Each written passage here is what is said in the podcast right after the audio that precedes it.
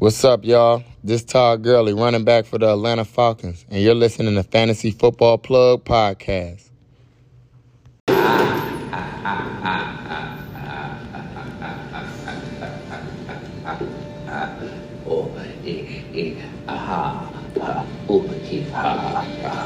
And I thought my jokes were bad. Give me one reason why I shouldn't have my boy here pull your head off. How about a magic trick? In, this is where it's at. The Fantasy Football Plug Podcast. You know that we got it poppin'. Oh, yeah, that's apparent. Got a shout out to my homie, one and only Jay Parrish. Yeah, tune in, you already know what's up. They call him the Fantasy Football Plug. It's time to turn it up. I bet you can't get enough. Got them bouncing like they in Louisiana, huh, bruh? Hey, the Fantasy Football Plug Podcast. Let's go. Welcome back, ladies and gentlemen, to yet another episode of the Fantasy Football Plug podcast. I, of course, am Jay, the Fantasy Football Plug, coming at you with yet another installment of my 32 team fantasy relevance. Today, I'm hitting you with the Buffalo Bills. Like I stated before, folks, um, I would love to give all the shout outs in the world. I've got so many people that I'm thankful to. Hard to Start, Fantasy Football podcast, Kev, Piggy Bank Picks, Complicated Kai, um, geez, Joe Morley, uh, God, man, For the Win podcast, the Fantasy Football guy, uh, my boy Nick. I mean, just so many people. So I'm sorry if I don't get to all of them. I, I just got to keep going to try and get all these episodes out. I, I'm sure all of you understand. I know y'all are putting in that grind too. So um, here we go. The Buffalo Bills out of Buffalo, New York. The coldest, craziest fucking place in the world next to the Raider. Like they they jump and crash through burning tables. Yeah, you heard that shit right. And they're not even in the WWE. It's ridiculous. It's hilarious. I mean, you got to give it to them. They've got some. Uh, they've definitely got some um, tradition there. So nothing but props to the Buffalo Bills and their fans. Um, here we go. The Buffalo Bills used to be one of those teams that if your favorite squad was going up against them on Sunday, you had nothing to worry about. That has changed. Doing what they can to add to their offense, they are even stronger on defense. They have a young quarterback in Josh Allen, and I have to admit, I am a fan. Allen is the perfect example of why rushing is so important when it comes to QB fantasy evaluations. The 2018 first round pick finished as fantasy's number six QB last season, despite ranking 23rd in passing yards, 21st with only 20 passing touchdowns, third worst in completion percentage at 59%, and 11th worst in yards per attempt at 6.7. He finished as QB6 with all that shit. Of course, Allen also produced 109 attempts, 510 yards, and nine touchdowns rushing, and has now paced the position in rushing touchdowns in each of his two NFL seasons, 17 total. Allen's passing troubles remain a red flag, but the addition of Stefon Diggs should help his cause.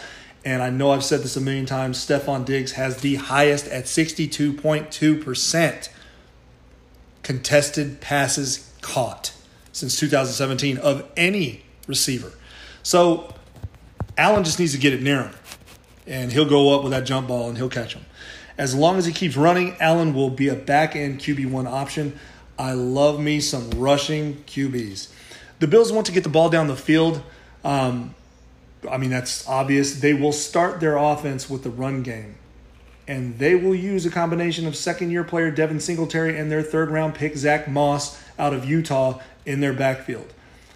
Another RBBC. You might think that Singletary would be considered the feature back with Frank Gore gone, but he's not really a 20 carry a game guy, so Buffalo will mix and match the two of them.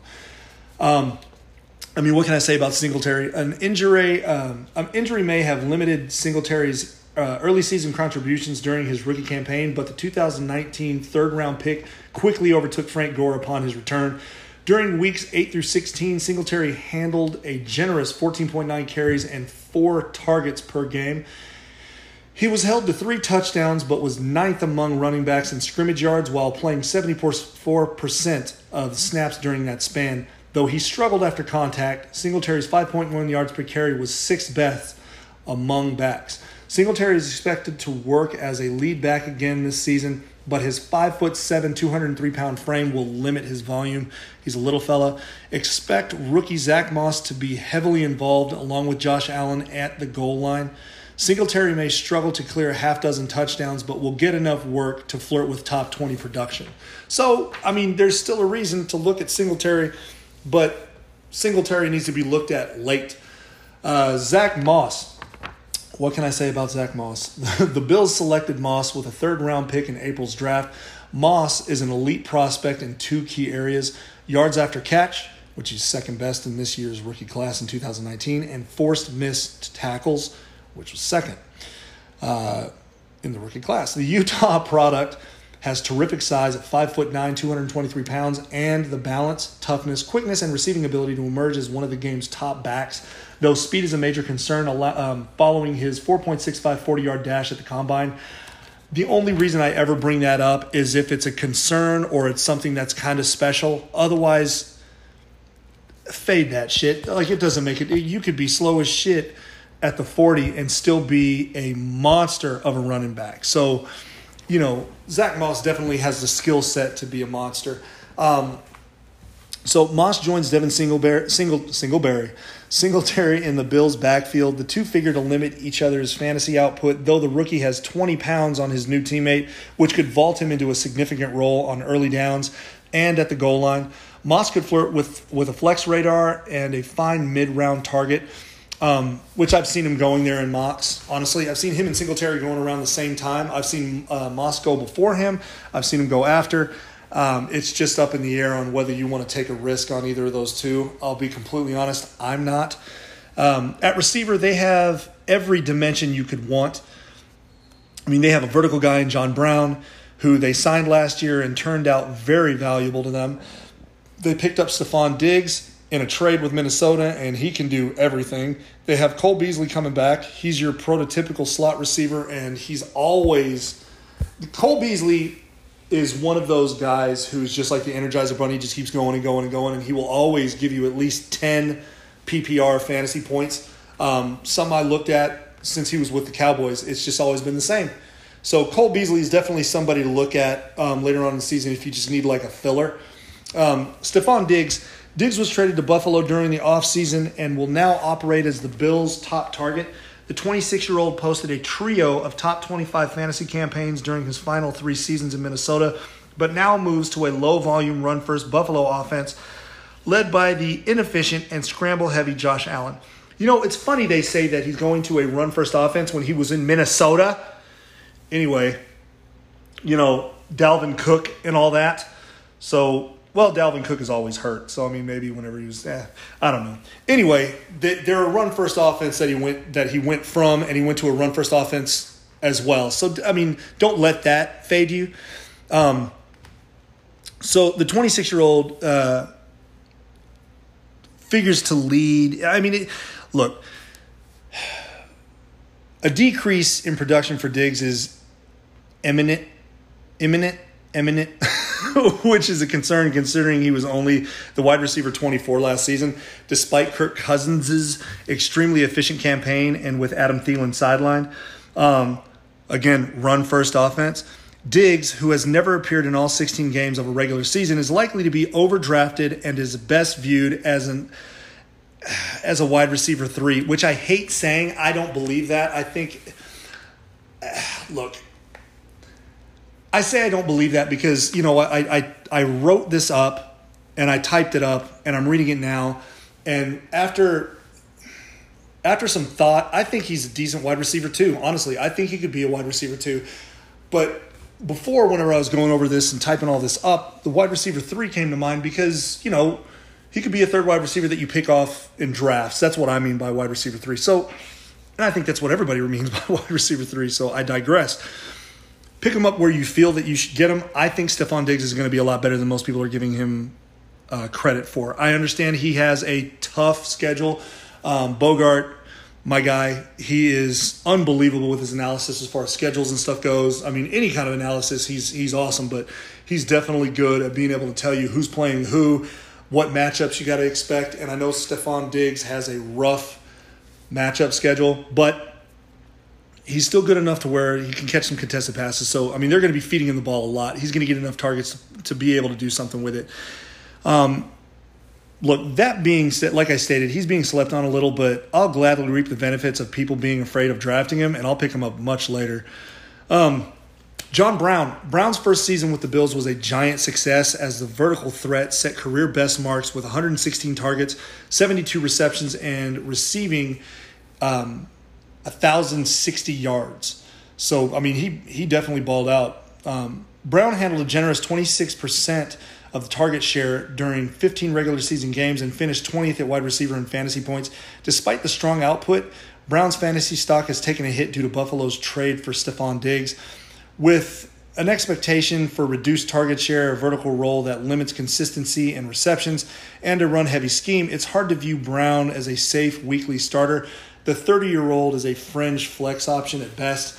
John Brown will have the will have those games that will have people scrambling like a motherfucker to get him, or he'll do it while he's on your bench. He's going to be one of those players. I got lucky last season and got him, so he he killed it for me. It eventually became he was so damn good that it, or like he put so many fantasy points up. It became a point where all you have to do is just set him in the in the lineup and he's good. I mean, the dude's fast. He gets open. He can catch the ball. So I mean, look at that as well. Whenever you look at Diggs, I mean, anybody I talk about as far as Cole Beasley or John Brown or anybody is going to take a hit because of Diggs being there. Um, speaking of Cole Beasley, Beasley wanted a bigger piece of the pie, and he certainly got it in his first season in Buffalo. The undersized slot man set career highs in 104 targets, six touchdowns, en route to the w, uh, to the wide receiver 34 finish in fantasy football. Despite a generous 19% target share, Beasley's low ceiling remained a problem as he managed only three weekly finishes better than 26th. Strictly a short area target, Beasley has finished every season of his career in the 11th percentile or lower in average depth of target, and his 2.9 opportunity adjusted touchdowns suggests he's headed for regression in the touchdown department. Again, miss me with that regression shit. Buffalo's trade for Stefon Diggs will cost Beasley plenty of targets, so the 31 year old can only be viewed as a low ceiling bench option in deep PPR leagues. So like I was saying, he's definitely a 10 point guy, at least in PPR leagues. It'll be rare that he has anything bigger than that just because of his target share. Um, at tight end, I think Dawson Knox, their third round pick out of 2019, could really emerge and develop this season. He may not turn out to be a volume receiver, but he can threaten defenses because he is very, very athletic and he also has vertical ability. Um, the Ole Miss product quickly earned excuse me, earned his way to a significant offensive role. Knox played 64% of the offensive snaps and produced a 28 catch, 388 yards, and two touchdown receiving line on 50 targets prior to re- uh, resting in week 17. The combination of plenty of downfield routes, his 9.2 average depth of target ranked sixth, and Josh Allen's inaccuracy of 20% off target rate ranked ninth led to an ugly 56% catch rate, which was second worst in the league. Knox still managed a respectable 7.8 yards per target, which was 14th best. And uh, the 23 year old is an obvious candidate for a step forward in his second season. But with Stefon Diggs added to Buffalo's run heavy offense, Knox is a borderline tight end two at best. I'm telling you, Stefon Diggs is taking away from anybody else. That is another reason why I'm not sleeping on him. He's gonna get the targets. They didn't. They didn't sell the farm to get a guy to just say fuck it. They're going to keep passing the ball. So why why fade him? Anyway, uh, defense. This is where the Bills really shined. Last year, the Bills were good against the run and against the pass, and great against the pass. They allowed 17 or fewer points in eight games. The caveat: they played relatively soft schedule. Shout out GMM Network. Um, this year, their prowess will be tested by the Chiefs, 49ers, Seahawks, Rams, and Cardinals. So I'm interested to see what they do. Last season, they posted 237.5 fantasy points, um, 44 sacks, 14 interceptions, 9 fumbles recovered, a safety, 2 blocked kicks, 1,045 return yards, a return touchdown. And onto their kicker, because I don't hate on the kickers. Stephen Hauschka, what can I say about Stephen Hotchkiss? I mean, five of five for 20 to 29, seven of eight for 30 to 39, nine of 10 for 40 to 49, one of five for 50 plus, 30 of 32 PATs. Not a terrible line for a kicker. I hope I hope, I hope you all enjoyed that episode of the Buffalo Bills for my 32 team fantasy football relevance. I will be coming back to you here pretty quickly. My next episode is the New York Jets. So if you want to just fast forward to that through that one, um, that's fine. Um, but I do have some interesting stuff on the New York Jets I think you might like. Thank you once again, ladies and gentlemen, for listening, sticking around, and subscribing. Go hit up my YouTube and subscribe to that as well if you wouldn't mind. Um, anybody who does that, I do pay attention to who subscribes and who does all this stuff, and there are giveaways. Um, and my giveaways aren't terrible uh, sports memorabilia, customized shoes, trophies. Um, I'm somewhat a savant when it comes to art, so I am happy to do any kind of customizations anybody's looking for, helmets, whatever. I can do it all. Anyway, that is if you subscribe to my YouTube, subscribe to my iTunes and Spotify and wherever else you can hear podcasts. I hope everybody enjoyed it. Hope you're having a great night. I will be back shortly. I'm out. Sports is my life. I love sports more than anything. People that don't like sports, you're fucking idiots. Tune in, this is where it's at. The Fantasy Football Plug Podcast. You know that we got it poppin'. Oh, yeah, that's apparent. Got a shout out to my homie, one and only Jay Parrish. Yeah, tune in, you already know what's up. They call him the Fantasy Football Plug. It's time to turn it up. I bet you can't get enough. Got them bouncing like they in Louisiana, huh, bruh? Hey, the Fantasy Football Plug Podcast. Let's go.